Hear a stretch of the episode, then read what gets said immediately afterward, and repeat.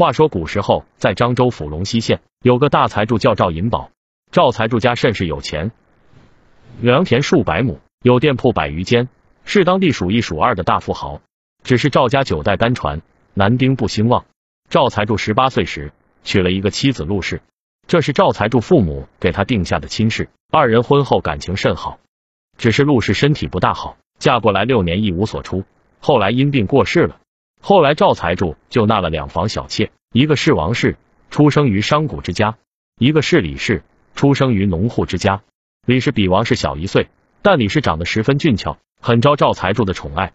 赵财主希望自己能早点有儿子，于是对两个小妾说道：“你们谁先生出儿子，我就让谁当大夫人管理后宅。生出的儿子能继承我的家产。”王氏、李氏听了，自然是心动，晚上是更加热情的伺候赵财主。几个月后。是王氏先怀的孕，赵财主很是高兴，多派了几个丫鬟去伺候王氏的饮食起居，又让大夫开了不少的安胎药。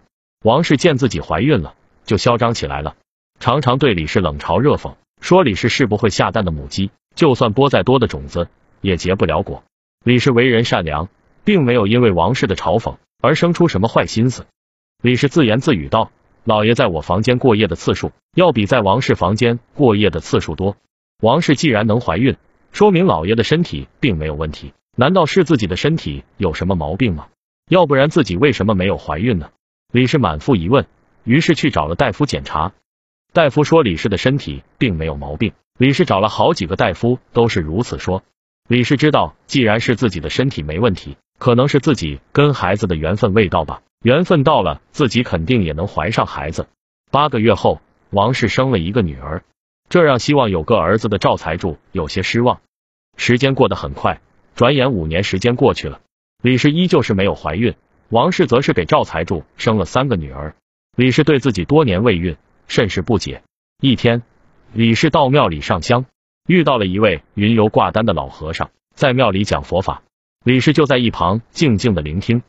听闻老和尚说道：“今天说两个道理，一是缘字。”万事万物皆有联系，缘就是事物之间的联系与桥梁，缘起缘灭皆是缘分，该是你的就是你的，不该是你的就不是你的，无需强求，自寻烦恼。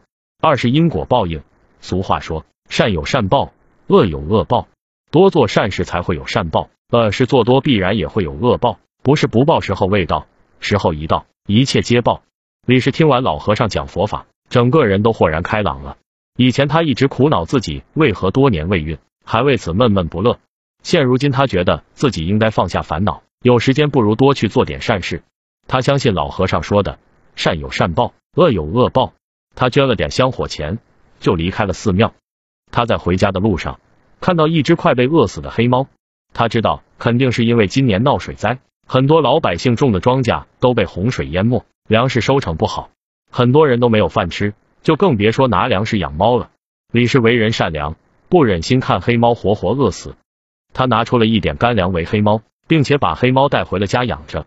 李氏回到家后，拿出了自己全部的私房钱，还有赵财主送给他的一些玉佩首饰等，拿着这些钱去买米、买面、买粮食，然后把粮食分发给受灾的穷苦百姓。李氏不仅自己做善事，还劝赵财主也应该多做善事，出钱买粮，救济穷苦百姓。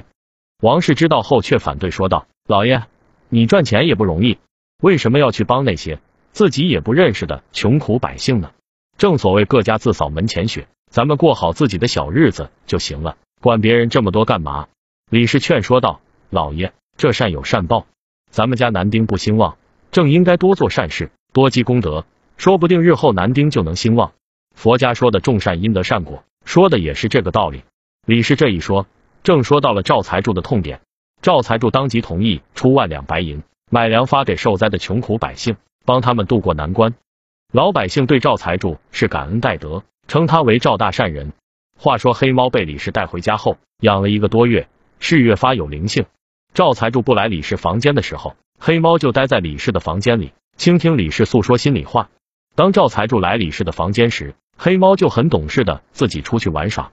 一天晚上。黑猫在外面玩耍，看到伺候李氏的丫鬟鬼鬼祟祟的离开，好奇的黑猫就偷偷跟了上去。看到丫鬟进入了一个房间，与里面的人在说着什么。过了好一会儿，丫鬟出来离开了。黑猫也跟着离开了。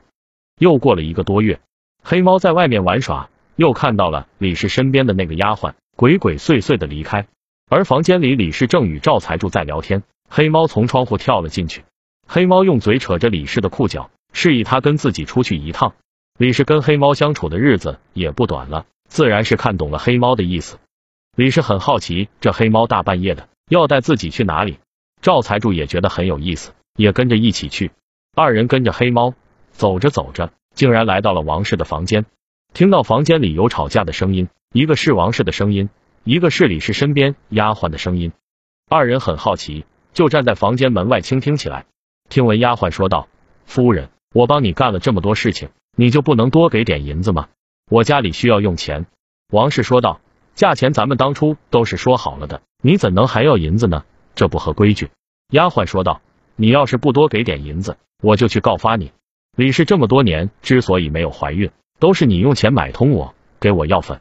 只要老爷在李氏那过夜，第二天早上你就让我在李氏喝的粥里下药。”不让李氏怀孕，只要我把这件事告诉老爷，你也一样吃不了兜着走。赵财主在门外听到非常愤怒，实在听不下去了，用脚踹开了门，走了进去，指着王氏的鼻子骂道：“你这妇人心肠怎么就这么歹毒呢？这么歹毒的事情也干得出来？”